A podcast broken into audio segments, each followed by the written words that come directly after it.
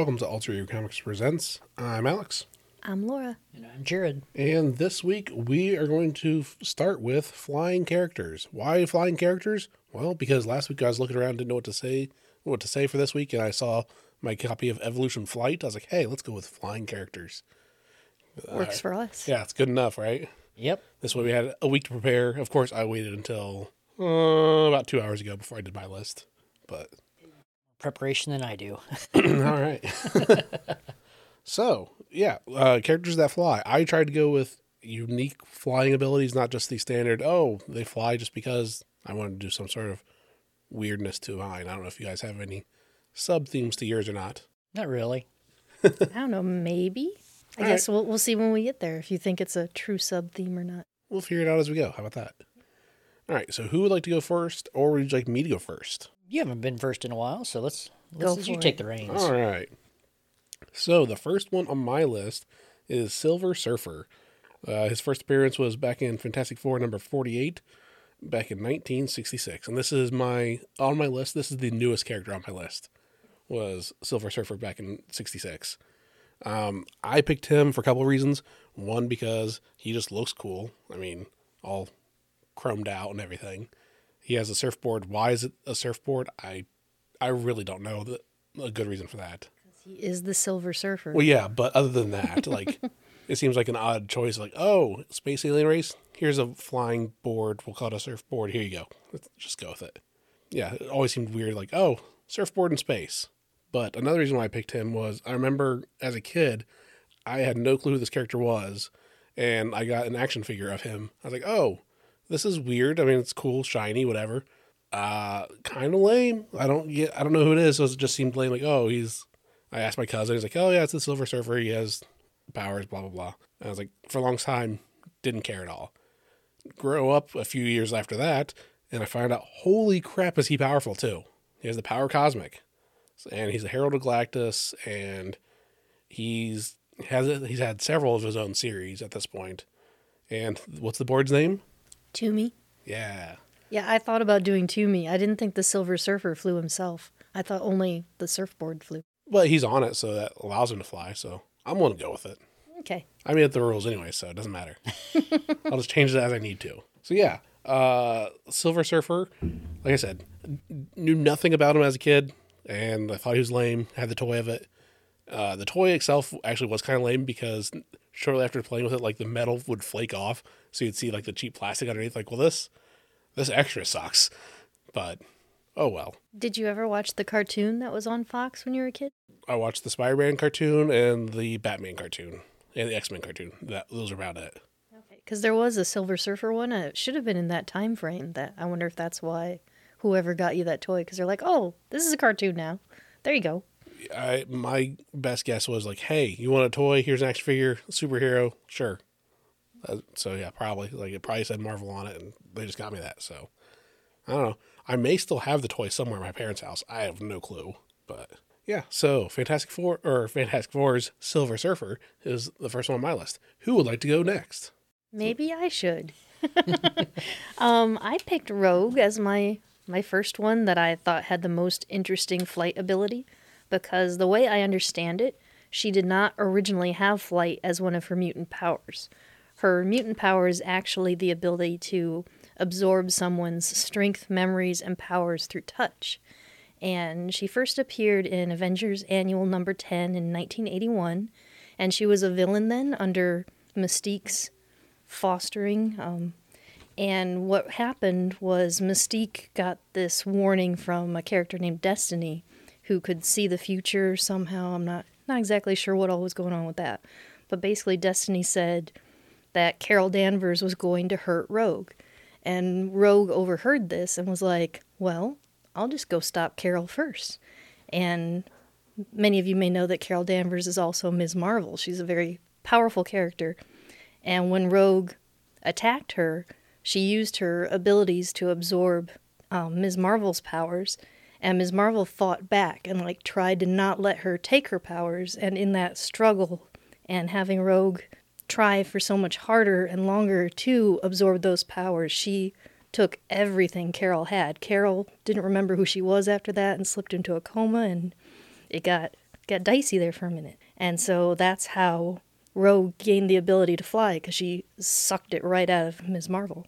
And also, that led to in the future, Rogue had kind of almost multiple personality syndrome. She had Carol Danvers in her head. And sometimes Carol would kind of overtake Rogue's consciousness and come out. And it was, it's some strange stories that pop up here and there. Eventually, Professor Xavier got involved with each of these women, and he taught Carol Danvers how to be more okay with knowing her memories because I guess he filled her in on what she used to be. And she kind of felt like she saw all of her life as if there was a photograph book. And she looked back on it and was like, oh, this is who I was, and I guess that's who I am, but I don't feel it. I'm not connected to it. And he also had to help Rogue at a later point and teach her to push back, hold back the Carol Danvers that was inside her mind. And eventually, according to one of the things I read, she learned how to control her powers even more too. So she can touch people now, is what I've heard. Don't know how accurate that that is. goes back and forth. okay. And same with her flight. Sometimes she can fly, sometimes she can't. Oh. Yeah, it's very in flux depending on who's writing and whatever with her. Oops. That's okay. In She my can world. still fly sometimes. I'm pretty sure she can still fly now. So, Okay. and now is relative. It doesn't matter. Yep, and so that's that's what I got was that Xavier helped both the women, and actually at one point when Xavier started helping Rogue and Ms. Marvel found out about it, she was like, "What the hell, man? I thought you were my guy," and she like left. And I'm not sure when she came back. I'm sure they got better, but there was one particular story arc where she was so mad she just completely left all the X Men. I was like, "Screw you guys, I'm going home." Yeah, I always remember Rogue from the X Men animated series, where they introduced Ms. Marvel too with that, and like, oh, that's how she has her white hair streak was because Ms. Marvel, and I like that story better than the movie. Like, oh, I have white hair because I'm tired. Like, I hated that in the movie. Oh, I didn't even notice that in the movie. That was the second one. No, First one. was it the first one? That's right, because there was the whole Magneto Statue of Liberty, Toad getting struck by light. Oh, terrible! oh, It yeah, does that- not hold up. That's been so long ago that yeah, I forgot that was even a thing. over 20 years ago now. So, so yeah, uh, I like the comic book and the cartoon version of Rogue way better than the movie. Yeah, I think a little bit too. Remembering that episode from the animated series of X Men might be why I'm not a big Ms. Marvel fan because she was so angry and mean and like it makes sense if you really think about it. But she did not act like a hero at all. Like, Yeah. she was definitely the villain of that story. Yeah, it seemed like it at least because you knew Rogue first, Right. And like Rogue was your girl at that time, and then all of a sudden there's this weird entity. At first, you don't realize that it's another real person inside Rogue, and you think that it's you think that she's a bad person because she's taking over Rogue and she's doing all this, but then you find out, oh, the coin is or the the roles are reversed. Rogue was the bad person who sucked her energy out. And I forget if they even were very clear that Ms. Marvel was a superhero at first, or if they just said, oh, she took her powers, but didn't necessarily say she was a hero. It's been so long, I don't know. But I know, like, it definitely felt like Rogue was the hero, and the Ms. Marvel almost like victim blamed her. Like, well, how dare you do this to me? Blah blah. Like, well, she was also in the, like she was being controlled by someone else, and for all intents and purposes, thought you were legit the bad person. So, I mean, yes, she was wrong, but you know, it's understandable how she was wrong. Relativity. Yeah, And if anyone wants to double check, I think this is on Disney Plus now. So I believe the X Men series is. if you have that series, go back and deem for yourself who was right. Speaking of who's right and who's not right, Jared, going from Laura right to Jared not right. Not his last name. Okay. All right. Speaking of right and wrong, then, but I'm interpreting it that way. Right.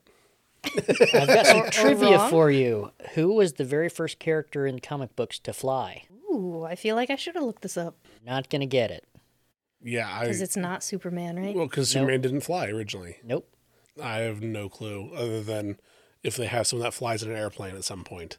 No, like Wonder true, Woman. true characters that Well, fly. hey, you just had fly. I mean, technically they're flying if well, they're then in we could have chose Batman for this thing in the Batwing. Uh, who who is it, Jared? Submariner, and it says Human Torch Oh, that's the in Marvel Comics number one. That's the Invaders Human Torch, the original. OG Human Torch. Yep, because it says Hawkman took flight in 1940. Captain Marvel uh, was in 1940, but Superman didn't start flying till like 1943 or something like that. So yeah, it threw me off. Submariner And and Human Torch, and but Human it, Torch. the Submariner's like the main one on the heading well, he's just the that, famous one. of that Google search.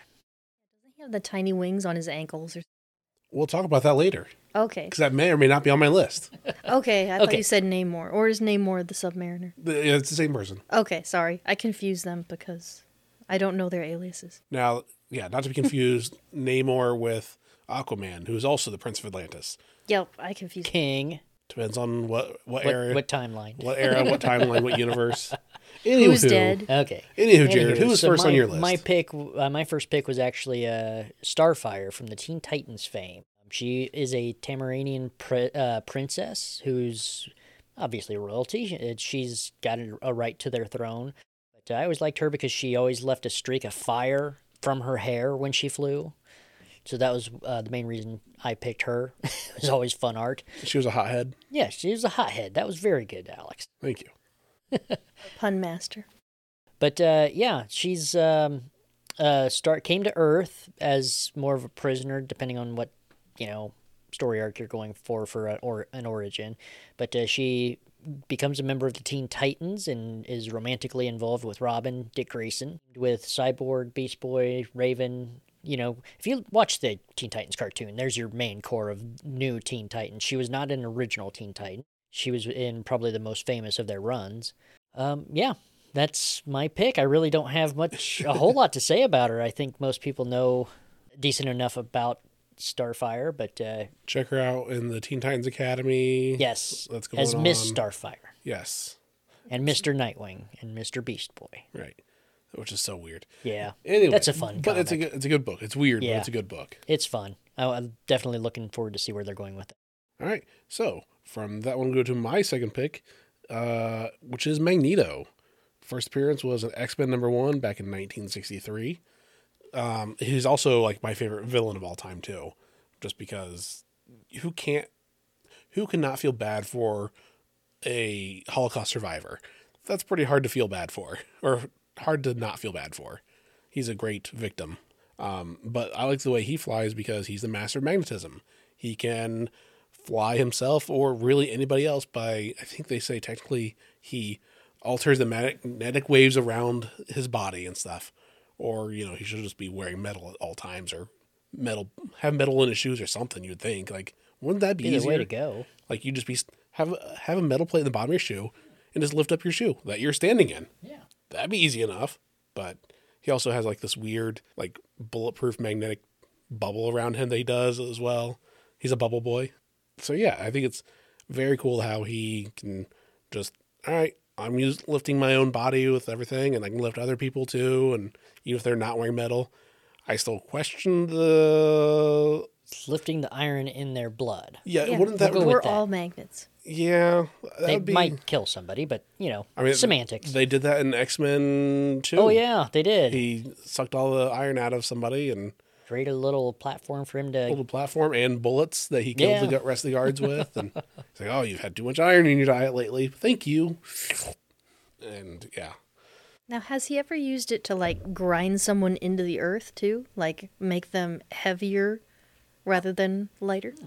Only ones I've seen him do that to is Colossus and uh, Wolverine. He's like, "Oh, uh, you're dumb for bringing these people against me. They're metal. Hello." Especially Wolverine, like it's, he doesn't have a choice in the matter. gets his butt kicked by Magneto once a year at least anymore. Well, whenever they're whenever they're having disagreements, yeah, that's a dumb I want choice. an issue of them just at a bar having a drink together. No fighting, nothing. Just talking. Talk or going over their best fights with each other. Yeah. where it ultimately ends with Magneto winning because Yeah. come on. That makes me think of that Batman episode, The Time I Almost Got Him. yeah. Yeah. That was a good one. I mean, and Magneto isn't all powerful. There are some non magnetic metals, but Yeah, I was trying to remember. Is vibranium? it's I, I don't sorry. remember because uh, it's a fictional material, so I don't know. Um, it depends on who's writing it. Yeah, that's true. Uh, reminds me of the famous, somewhat famous Stan Lee, who's like, "Oh, who would win a fight between Hulk and Thing? Well, it depends. Am I writing a Hulk book? Because if I am, then Hulk wins. Am I writing a, a Thing book? Then the Thing's gonna win. It's up to the writer. This argument of who would win is dumb. It's all up on the writer and who's writing what, what they want to do. So, is it magnetic? I don't know. If it's convenient, It is sure. today. Right. If it's convenient. Yep. So like Captain America's shield, it's vibranium and adamantium. So one of those is magnetic. We at least know adamantium is because he used that to control Wolverine. So is vibranium? Eh, who cares? until it's convenient. Who cares until it's convenient? I'll put it that way. So yeah, Magneto, he's the second on my list just because that seems really a weird, a weird and cool way of flight. All right, who's next on your list, Laura? Mine's kind of a standard flight, though. It's the Vulture, but I thought he was still an interesting character. Um, he was originally Adrian Toomes, although there have been quite a few other people to take up the mantle of the Vulture. Um, and he was an electronics engineer. He created inventions and tech for Gregory Bestman, but that guy was, I think he was embezzling the money or something. In the long run, Adrian lost his job and he turns to crime in order to get money again. And he ends up using his electromagnetic harness to fly and his wings to direct him and starts stealing from banks and different things. Um, a side facet in the Spider Man Homecoming movie, it was the Tinkerer, Phineas Mason, who actually designed the suit that Adrian Toomes used to fly. And the biggest reason why it could fly in that scenario was that they were using Chitauri tech. So I thought that was cool that in this other version, it's space tech is what lets them be able to fly. It's also really interesting to me that I, I wanted to look up the real physics behind this. And basically, you can do some parts of what the Vulture can in real life. There are rocket glider suits and there are personal helicopters, but there's not everything all at once yet. So, like, you can either have some sustained flight for a decent amount of time, or you can have maneuverability, but you can't have both. And you definitely can't have all the weapons he's had either. Um, another cute little fun fact, another Stan Lee reference. I guess he originally wanted the Vulture to be a really big guy, and he said, particularly Sidney Greenstreet, who I'd never heard of before, but I Googled him, and yeah, he's a bigger guy. That's all I can tell you. I don't know what else he's done. Um, but when Steve Ditko designed the Vulture, he's like, nah, I'm to go kind of small and lanky, a little more bird like, because he's supposed to fly. And he also said it was to make space in the panel for like other characters and story elements. He wanted to like not have it all taken up by this huge person. So I thought that was cool. That that's another choice. Like, is it magnetic? Does it do this right now? What's happening? I want him to be small, so I have more choices for what I change my mind to be for later. Uh, and one thing I would mention how you're talking about the real life vulture suit, like how it's plausible. It reminds me a lot of what they're doing with Falcon in the Marvel Cinematic Universe. Also, it's like, oh, there's definitely things that are theoretically plausible, but in all physics and reality, or the current technology, definitely not. Yeah, it was funny when I looked up physics of this tech suit. Number one, one of the things was, oh, the fal- the Falcon suit. Could it do this or that? And I almost went down that rabbit hole, but I was like, nah, hang on. But a lot of people were like spouting a lot of fake physics, and they were talking about, oh, I wish I'd written it down now. It was like molten tungsten as a power source, and I was like, that sounds really made up. Like, I know tungsten is an element, like, don't get me wrong there, but using it as a molten power source didn't sound legit, and I was pretty sure this person was just making a bunch of stuff up. I was like, is this an onion article? What's going on here? I mean, it's on the internet, so Yeah. there's a lot of stuff that's just made up.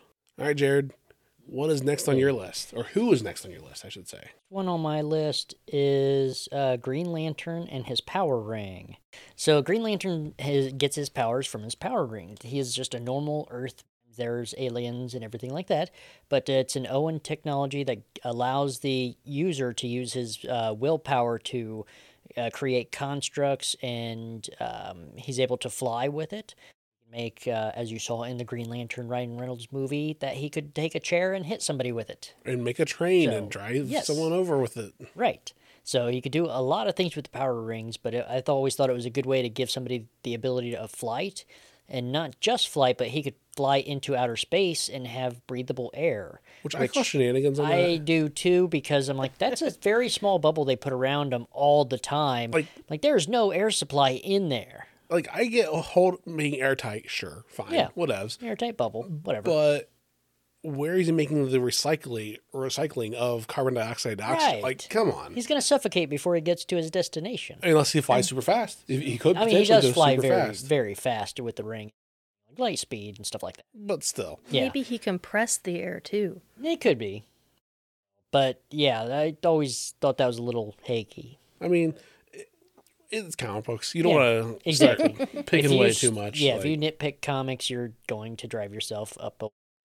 or you just need a better day job. Yeah. Like, But yeah, um, the Earth one- men who have been Green Lanterns, uh, Hal Jordan, John Stewart, uh, Kyle Rayner, Guy Gardner, Jessica Cruz, Cruz, and Paz Simon Baz. Simon Baz. That's it. He was I was gonna say I knew I had that wrong. They're there. both from New, New Fifty Two, I believe. Jessica Yeah. and Simon. Yep. And uh, yeah, they've all had really great stories individually or as teams. Uh, some of the great ones were Sinestro Corps War, which is still orderable. I don't know if we have it on the shelf. No But- clue. Yeah, Sinestro Corps War was awesome. That was really good. Yeah. Uh, Green Lantern's Power Ring. All right. Or and or Green Lantern himself. Yeah.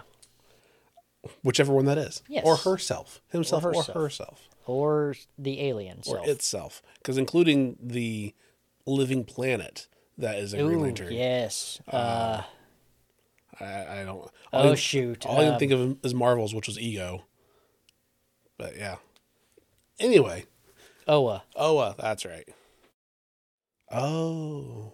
Uh, For a second, I thought literally that was the name of it. Oh well. No, it- that, that's it. Oh, uh. oh, uh. All right. So I will go with my final one on my list, which we teased to earlier, thanks to Jared giving spoilers. Uh, that is Namor. First appeared in uh, Motion Picture Funnies Weekly number one, but that was unpublished. But it was actually in Marvel Comics number one, as you mentioned earlier. That's the uh, that's the official first appearance of Namor, King of Atlantis or Prince of Atlantis, depending on what timeline it is. Where he was with the Defenders, and then betrayed the Defenders and the Allies. It's very messy, but I like him because he has tiny little wings on his feet that near as I could research and find, and what everyone else had said, the wings aren't don't actually do anything for him. Uh, they they are literally just there. They don't explain why it's there. Just oh, they it's funny because why not? Captain America has wings on his head. Why can't Namor have wings on his feet? It is what it is. is that really the reason people gave? No, well, no, they just said there's no there's, there's there was no reason for it. Okay, at first I thought they were like, well, Captain America has these wings, so we're giving these to him. Well, and let's be honest, the wings on Captain America's head are dumb too. I mean, they're they're. It almost looks like they cut off Namor's and just glued it to the side of his head. but Namor is pretty cool. Um, he is half Atlantean, half human, and is technically considered the first mutant within Marvel Comics. I don't know how exactly why, because I thought mutants had to be the mutation on the X gene, but they're like, whatever, we're calling you a mutant. It is what it is. That seems kind of finicky ish, but I'm whatever. It is what it is. I, I don't know. They might have retconned it where he does have a mutation on his genes. That's how he can fly, maybe. But he's I like him because he is several times the villain and rarely rarely the hero. As much as he tries to see he sees himself as the hero for his own race the well the, his water side race the Atlantis the Atlanteans where he's definitely the hero of Atlantis. And it's like oh I'm the ruler of the, of the oceans. Y'all can do whatever you want on land. I don't care. Ocean's my jam. We cover the majority of the earth. So hey watch out. If he's his weakness is like if he gets too dried out, he can lose his ability to fly and gets weak, but otherwise he's super strong and he yells Imperious Rex. Um, what does Imperious Rex mean? Absolutely nothing, other than it's his battle cry. Uh, at least last I looked, that's what Stan Lee had said. He's like, oh, it just sounds cool, so that's why he yells it. Yeah, isn't that like Excelsior doesn't actually have a meaning? Pretty much, yeah. It's like, oh, it just it sounds cool. It's fun to write. It looks cool written down, and why not have a battle cry that does whatever? So, so yeah, Namor is the last person on my official list for flying characters. And didn't his issue number five crossover with King in Black come out this week? I'm gonna say though, I thought the whole series did. of the news Namor. I thought that all tied in. Well, yeah, but issue number five was this week. Okay, Just to yes. throw that out. And Sure. so if you want to read more about Namor, who can fly, and is King get Atlantis issue- now also. or yeah, he's in Atlantis, Yeah. taking care of business. Speaking of taking care of business, Laura, Oh, why don't you take care of the last one on your list? it's my turn. Um, the last guy I picked was the Buzz because I had to get a Spider Girl. In the Marvel 2 universe, there's a character named the Buzz who showed up and he could fly. And in at first the the Buzz, the character the Buzz was also his secret identity, although part of the point of this whole idea was that it wasn't really a secret. His name was Buzz Bannon. He was a former Navy SEAL and he was I'm not sure if he volunteered himself or how he got involved, but he became part of the project Human Fly. And this project was created mainly by Dr. Marla Jameson, J. Jonah Jameson's wife, Dr. Sonia Jade, and Robert Douglas. And in the comic book series, there was a, a demonstration of what Project Human Fly was and what was going on. And uh, JJ Sr., I guess JJJ Sr., I'm going to get really confused with all these J's. Jonah was up there, you know, being a windbag, talking about how great the project was and how proud he was of his wife and yada, yada, yada. And Jack Jameson, the grandson in the Marvel 2 universe, was standing behind in the scenes and talking to Richie Robertson, who's, let's see, Robbie Robertson's grandson. Sorry, so many grand people in this this issue. Um, so they're kind of talking and being snarky about everything. And of course, Buzz comes up behind JJ and is like, "Hey, so who's this windbag you think they're gonna put in this suit?" And uh, Jack Jameson's like, "Well, I don't know, probably some some idiot, you know." And then Buzz kind of pushes past him and is like, "Well, this idiot's got to go put on a good show for everybody. Bye." And JJ's Jack Jameson's like, "Oh crap! I just put my foot in my mouth." But luckily, Buzz is really good at taking things with a grain of salt. Like he lets things fly off his what is that phrase? Fall off his shoulders. Like takes He- it well. He brushes it off. It doesn't. It doesn't bother him. Yeah, that's the word. So, anyways, um, after the fact, during all the mixing and after the demonstration, during the the mixer afterwards, Buzz is talking to Marla about Jack Jameson a little bit, and he's like, "So that boy seems like a little rough around the edges," and he gets really interested and sort of takes Jack Jameson under his wing a little bit, and they get to actually be friends and go to the gym together, play ball, like shoot hoops, whatever, almost like a big brother relationship. And that's how, in the long run, at some point, Buzz gets this notification asking him to come to a meeting for the Human Fly Project. And it turns out it's a trap because one of the people in charge of the project is actually a traitor. She said what she was doing, if she's just trying to steal the suit or what's going on, but basically it's a double cross. It's a Yeah. fly trap. Yeah, it was a fly trap. It was a sticky situation. Yeah. And in the long run, so Buzz is trapped. Oh, and um, Marla and I think J. Jonah Jameson, they're all like held hostage. JJ, as Jack Jameson, sorry, and Richie end up trying to make a, a diversion to get Buzz free so that he can get into a suit, but he gets shot in the meantime. So Jack Jameson ends up putting on the human fly suit and becoming the Buzz. But in the long run, he has taken the suit, gone off with it, and J. Jonah Jameson finds out that the Buzz died from his gunshot wound and someone else has the suit. And he's like, no, the whole point of this was we're not going to have vigilantes, we're not going to not know who's in the suit, and now someone's killed Buzz and stolen the suit. And he's like, this is terrible. I'm on a vendetta against this masked vigilante again.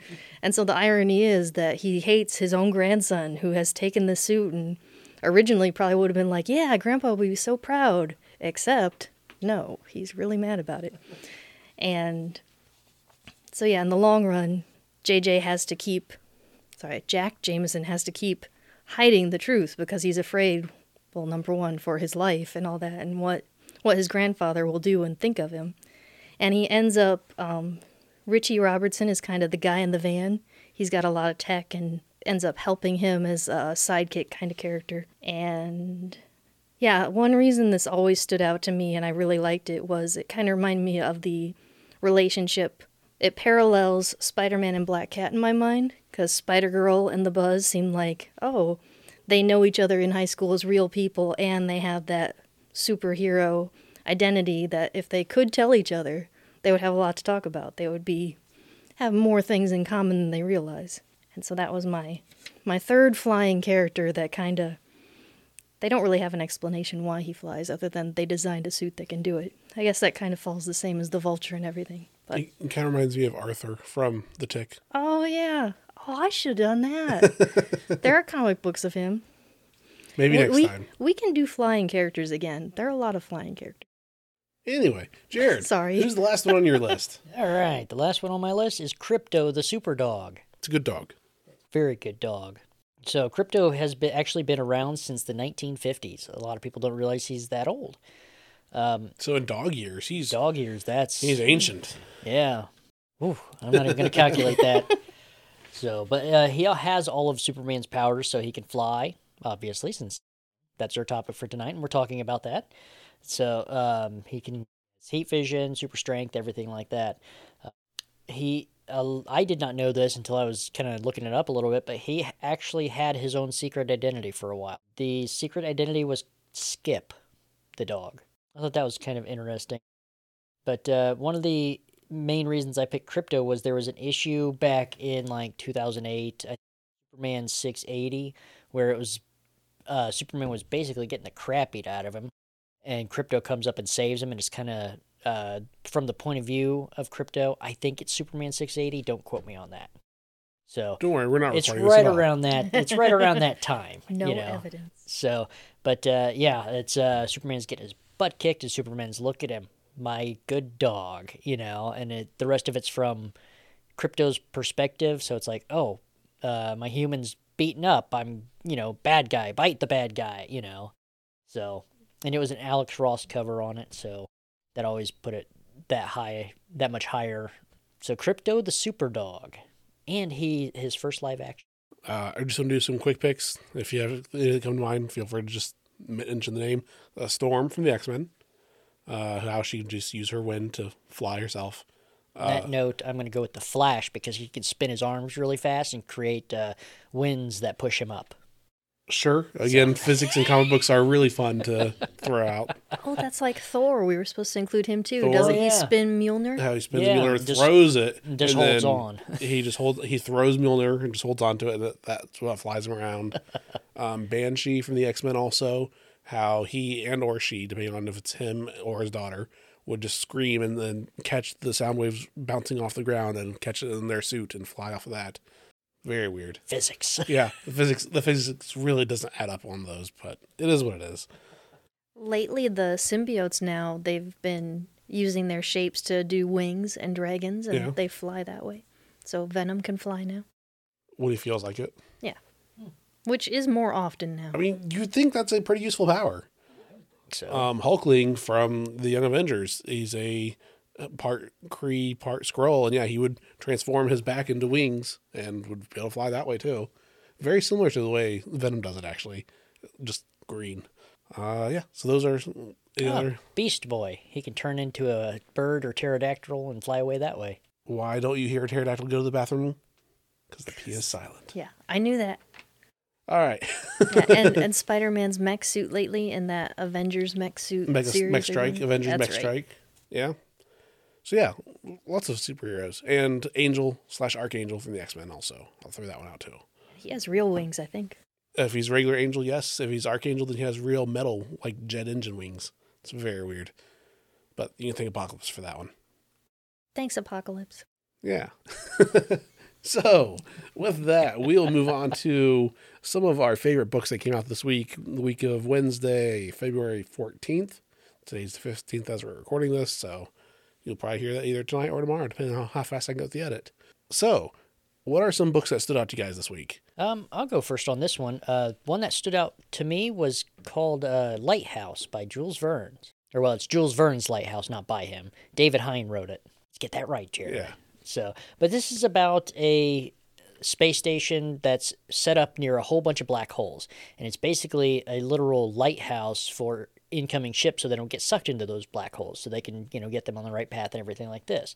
Well, they've got a ragtag crew of characters that are fun, and I'm looking forward to see where they're going to go with this because this is issue one, so it's getting their introductions and who's who and everything like that. My favorite was the robot. Yes, mine too. The robot is awesome, but uh, it gives that starts out or about halfway through. Uh, a ship comes in out of nowhere, and it's a group of pirates looking to take over. Uh, we don't know what they're there for, what they're after, what, if they're just trying to take control of the lighthouse. So any ships coming or going is that their you know whim. So we don't know going forward. But uh, this was a solid first issue. I'm really looking forward to seeing where they're going with this. It was a lot of fun.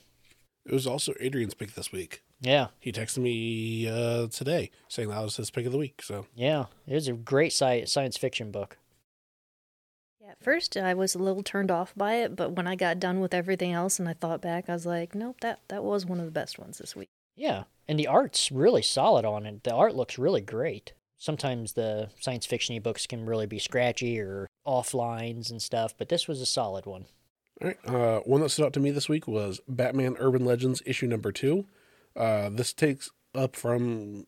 There's one story that takes. Well, there's a couple stories, but one that stood out to me that takes up from the first one that followed the Red Hood, where the Red Hood was on a mission to, you know, bust up some drug dealers and whatever, and finds this kid that is with his mom that is passed out, overdosed on drugs. He's taking care of him.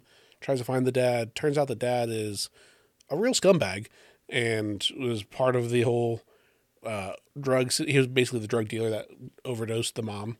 And Red Hood's like, you know what? Screw you. Slight spoiler at the end of the first issue. Straight up murders the dad. Like, boom, dead. And doesn't tell the kid that, hey, I just murdered your dad. You could be an orphan if your mom doesn't pull through her overdose. We'll see. Um, but it's really cool to see Red Hood as a father figure, parental figure. Uh, like, you know, you you can definitely tell within the book he's trying to wage like, oh, should I should I take this kid as my own? Should I be the Batman to this kid? I mean, I worked. I turned out okay. Oh than just well, murdering Just a people. right. And in this issue, you find out that uh, Jason Todd actually murdered someone when he was a kid. He murdered his mom's drug dealer. Oh, Um, she the the dealer gave her drugs. It was getting ready to leave and was heading down the stairs to leave, and Jason just boop pushed him right off the stairs, you tunneling down. So like, even before he was Red Hood or anything, he was he murdered someone then, or at least they definitely hinted that he murdered that guy. Like, oh, he just tripped down the stairs. Oh well, no, he murdered him. But this one has good consequences with Batman showing up. Like, what are you doing? Uh, who is this kid? What, who? Why? Why? um. So, and that's part two of it. There'll be more that's going on. Um, and that is a story that is continuing on. Some of the other stories, there's a bunch of one shots in here, and probably one of my favorite stories this week actually is a Barbara Gordon story, aka Oracle, where she's going against a, as far as I can tell, it's a new villain. I don't recognize her. Um, the villain's name is Vivian Ross or Vi Ross or Virus, and she is a hacker and basically is everything opposite of Oracle, like or the bad version of Oracle. So they start out with them like out trying to do one up each other of like technological stuff and everything. And at one point, the virus is going undercover to try to do another heist, but sure, her name tag is Pat Hogan. Put together, pathogen. Um, really fun, and it's really cool to see Oracle out and about on the streets, Walking. walking and um, just doing hero things without being Batgirl and doing her own thing. Uh, there's also stories in here following Grifter and then the Outsiders as well. Uh, those characters don't mean as much to me, but if they care to you, then that's even more for you. I mean, there's a lot of stuff in here. It's an $8 book. Honestly, the Red Hood and Oracle stuff, that alone is worth the $8 price of admission, in my opinion. All right. Uh, what else stood you guys? Laura, anything? I think that I'm going to fall back on Darkhawk, the Heart of the Hawk, number one. It seemed like it should be a good jumping on point. The character, as he's doing his monologue in his head, keeps saying, I've only been at this for a minute. I feel like I'm a fraud. Like, I don't know how to be a hero. So it seems like it's early in his career. Although they also made a reference to Darkhawk number six or eight right away, and I was like, uh, maybe there's been a recent retelling of this story. I don't know. But one of the best things too was there was a little tiny Spider-Man cameo in the middle of this issue, so you got to get it just for that. If you, um, it was interesting to me. It's set in a universe where apparently the Guardians and like the Nova Corps don't exist anymore, so Darkhawk feels like he's making up for the lack of superheroes in his world. Um, there were three short stories in this book. A one reference they made was that apparently the the suit that makes him Darkhawk. I guess I don't even really know how his powers work, but it seems like there's like a genetic memory going on. So it reminded me of Venom and his symbiote. How when the symbiote wants to, it can reveal to Venom more things that have been going on and like talk to the hive mind and give him information. And Darkhawk's suit or powers were somehow feeding him memories as well in one of the stories. And I thought that was a, a cool cool power to have. All right. Yeah. and for this one, I want to add on like, you, I don't know really anything about Darkhawk going into this, and it was a very good issue one. Like it set up everything pretty well, and yeah, I'm definitely curious to see what else they're going to do with it. So, Darkhawk number one. All right, Jared, what else stands right. out to you this week? Pick of the week was actually Joker number two. Uh, this is still following Jim Gordon, a group of um, people don't know who they are, has hi- hired Jim Gordon to hunt down and kill the Joker. Um, he actually starts off by, in this issue, uh, uh, try getting a hold of Batman uh, and showing Batman what he has learned against where Joker is and everything like that, and wants access to his Bat computer, pretty much, and anything he needs. He wants a direct line to Batman in which he uh, you know, Batman's like, Oracle, are you listening? And Of course she is. yeah, of course she is. But uh, Jim Gordon plays his card right then and there and calls Oracle Barbara right away. So it, it was a great little reveal because Batman is shocked. Like he's act, you know, Jim Gordon actually made Batman speechless there. Which is weird because, like, come on, he's Yeah, one of the best detectives. Like, right. come on. So, but yeah, um, it's now getting to the point where Jim Gordon knows that Barbara's Oracle and they know each other knows and everything like that. So they're actually talking about it. That dynamic is wonderful Yeah. too. Of them That was- actually hashing it out because Yeah. recent readers that read uh, Batgirl knows that like Gordon quote hates Batgirl Right. because he he thinks that she killed his son. Right. And they address that. A lot of this issue is actually just sitting and talking, Right. you know, but it was such great. The writing is, who is it? James Tynion. That would make sense. Yeah. Why it'd be His good. dialogue is really good in this. So, uh, yeah, I don't want to give anything away, but there's a newer character. I don't know if she's been around. I, Near as I can tell, this I is don't a even first know appearance. her name in this, but uh, yeah, that was fun. And they do, I think, reveal who hired Jim Gordon in this. I won't give that away. But there is a follow up in the Blackgate Penitentiary featuring uh, Punchline. So there's a follow up story there that was okay. It's got Bluebird in it. If you remember her, she hasn't really been in a whole lot. She was a Bat family member for a little while, but I honestly haven't seen her in a while, so I didn't know she was still around, to be honest. So that or I just haven't been paying attention. So, but yeah, Joker number two. It was a great book. Which my only complaint with that is it should be called Jim Gordon, but Jim Gordon doesn't sell. Joker does. Exactly. Yeah. But I'll tell you, they've done a really good story, or yeah, a really good job with the story. It kind of is a Joker story from the aspect of Jim Gordon's hunting the Joker, you know. But so, per page count, there's like one page of Joker Oh, yeah. within the whole book. oh, right. And that's the way the first issue was, too. Right. You know, it is a true Jim Gordon Which story. this is does it say how many issues it's going to be out of on the cover there? Uh, no, it just says issue two. It might be ongoing. I really don't know. I I want to say it's a mini series. I want to say it's like a Let 12, check 12 or 6 see issue mini. there's uh, DC is very bad at saying what they're going to be on the cover or anything. Twelve is barely a miniseries anymore. Or like it's a that's a maxi real. Or yeah, or just a regular Yeah. series that just got canceled. Like, all right, well, 12's good enough. It doesn't say. It just says ba- uh, the Joker number two in the little all the Who knows? credits and stuff like that. And there's something coming out that I don't care for at all, and that's Batman slash Fortnite. I mean, so we're, It- we're going. I to- think it's gonna go.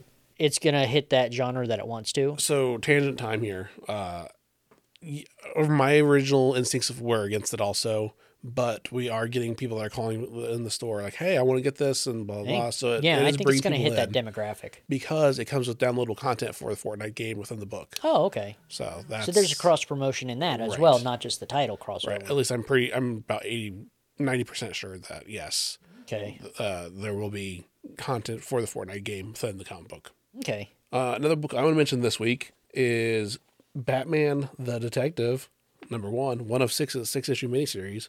Um, first, Jared, do you know the the characters Squire Yes. And Knight. and Knight? Yes, they are in this. Oh wow. Um, that's from Batman Incorporated, I'm guessing. I believe. Uh, some I knew of them before that. There was a I don't know if it was Detective or Batman. May have even been Robin. But there was a story arc with Batman and Robin, Tim Drake uh, crossing over with Knight and Squire, and they fight some bad guys. It was a good story arc. They're basically the Batman of the UK, yeah, as near as what I can tell. pretty much. Um, in this series, it starts with uh, Batman Bruce saying, "You know what? Uh, there's nothing here for me in Gotham anymore. Like my whole family's gone. Alfred's gone. I need to clear my head, more or less." So he goes out to England and is trying to solve some crimes, and without getting too deep into it, uh, it's pretty good. And it has characters that I had no clue who they were. Since you just told me that, I actually kind of want to pick it up now. There you go. so I actually like their story arcs with Knight and Squire. and it's a six issue miniseries to it, so it's really nice. Uh, it's written by Tom Taylor. Like that's Oh. like that's Oh, all. I wish I would have seen that. I would have picked it up right then and there. Um, there's uh, like a, there's a new terrorist group that looks like a bunch of white costume Batmans. Okay, that looks good. So Okay, I'm gonna pick that up. yeah, I was surprised that you didn't pick it up. I was like, oh, you seemed in a rush. So Uh, it was just a mini series. I'm like, eh, I'm gonna pass on that. I didn't see that Tom Taylor. but Batman has come to the conclusion in this series that you know he's been saving people, but not like on a grand scale. He's only been like, oh, okay, I'll I'll rescue victims. I won't actually prevent any crimes. So, and that comes back to bite him in this. So, Oh, cool. Well, I'll have to check that out then. So that is Batman the Detective number one. Laura, what else stood out to you this week? I don't know. Didn't you want dibs on? You can take it, and I can just say it is also my pick of the week. Okay.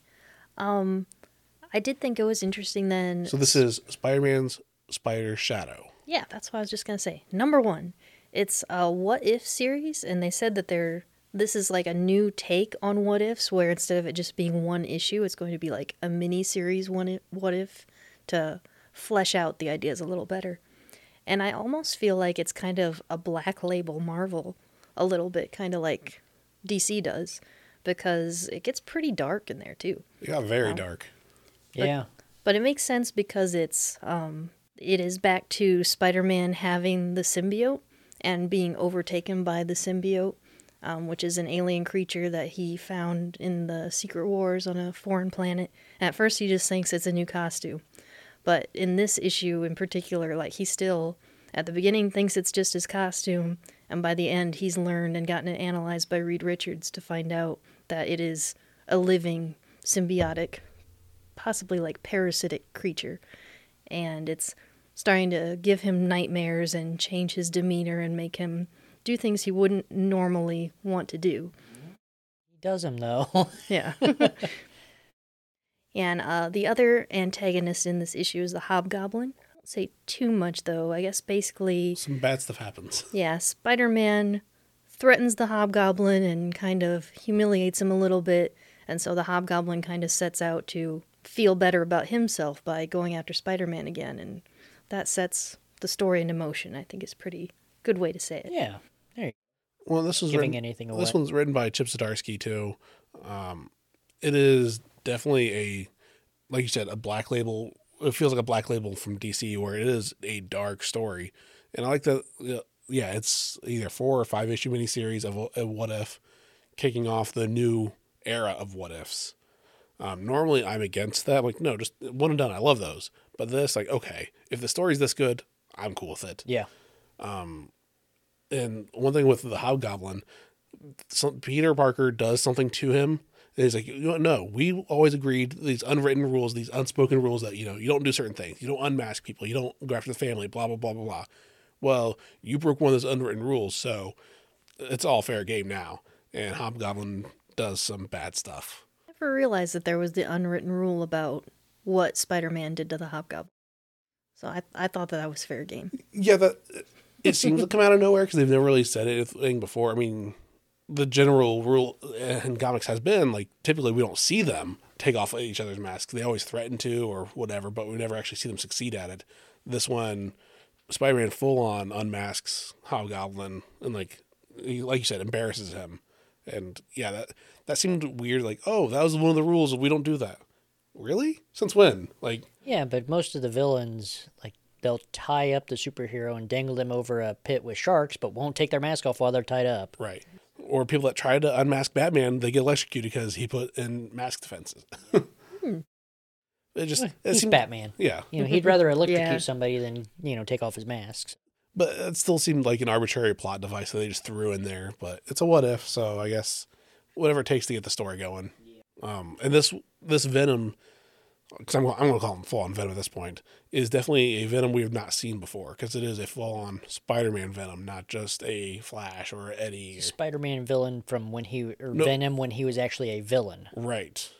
the anti-hero. Yeah, and it was throwing me off too because there is a symbiote Spider-Man series going on right now too. And I was like, they're already doing this. What's going on? And I was like, oh, this is getting dark. Okay, that's the twist they're putting on it. Also, they can just keep making money off of it. Yep. Always make money off of Spider-Man. Pretty much always make money off of Venom. Sure. Because isn't Venom 2 coming? Uh, the movie is supposed is scheduled to come out this year. I don't know with the way the world has been on fire. I don't know, but Venom can't handle the fire. right. That's one thing they address in this. Like, hey, no, fire bad. So, uh, all right. Um, I think that's about it for books this week. Uh, Laura, did you actually say what your official pick was, or No, I didn't really. Well, maybe I said Darkhawk at the time. I, I think that a lot of times we, as we're going along, we're like, this is my pick. This is my pick. This is my pick. All of them are our picks. I went back and uh, forth on the Joker and Lighthouse, but I had to give it to the Joker. Dialogue between Jim Gordon and Barbara Gordon was just awesome. it was And up there for me? Jim Gordon shut Batman up finally. Yeah, I, He silenced Batman. it it was a tough call for me, but I was like, ah, I'll go with Spider Man this time because Joker will sell automatically. So we'll, Yeah. we'll we'll push some more Spider Man, even though number ones always sell well too. Oh yeah, Oh well. but number two was great. Yeah, I'm always torn on like the criteria for a pick because it's like, oh, there's there's what I really liked and what I think everyone should be reading, and then there's what I think people will actually buy, and it's like, eh, I go with what I like. I mean, it's it's my pick. It's my suggestion to what people, you know. I go with my second choice. It see, depends. I me. totally will. It depends on, on a case by case basis for me. So I guess I've been told a lot that I have poor taste too, so I'm like, eh, what I like isn't going to be what. I... yeah, but they're wrong. They don't like Spider Man. So screw those guys. Actually, I have said my second choice if one of you guys have picked the same book. But still As getting long as picked. somebody liked it. Yeah. All right. So this is a long episode. So Sorry, we will guys. continue making it longer of our heroes of the week that we mentioned earlier. That Laura did remind Jared before we started. Yep, I'm So that ready. means Jared's ready. I'm so going first. Jared is Do it. diving on it first. Yep. I'm, Jared, who is your hero, be it comic book character or otherwise? I'm going with Krypto because I had forgotten how good that one issue of Krypto, you know, from his point of view, it really was. And the character that was beating up Superman was Atlas, and he just goes all in. His, his buddy is getting beat up, so he's going right after him. Beats, and he does a really good job of putting Atlas on his on his heels after he just beat up Superman. So See, I'm I'm surprised you didn't pick what who my hero is going to be. That's Jim Gordon. I almost did. I- Still, I- his yeah. was so good. I'm with Jim Gordon because he he knows who Barbara, Batgirl, Oracle. He knows who they are. He knows Took his him kid. enough. Yep. And it, they also do say in that issue, um, he was waiting on Batman to ask him what else he knows. Right. So it's like, oh, Jim Gordon's already on it, you I- know. I, I would say he knows who Batman is. Oh, I think so too. Uh, yeah, I think he he has known, but He knows who the whole Bat family is. yeah.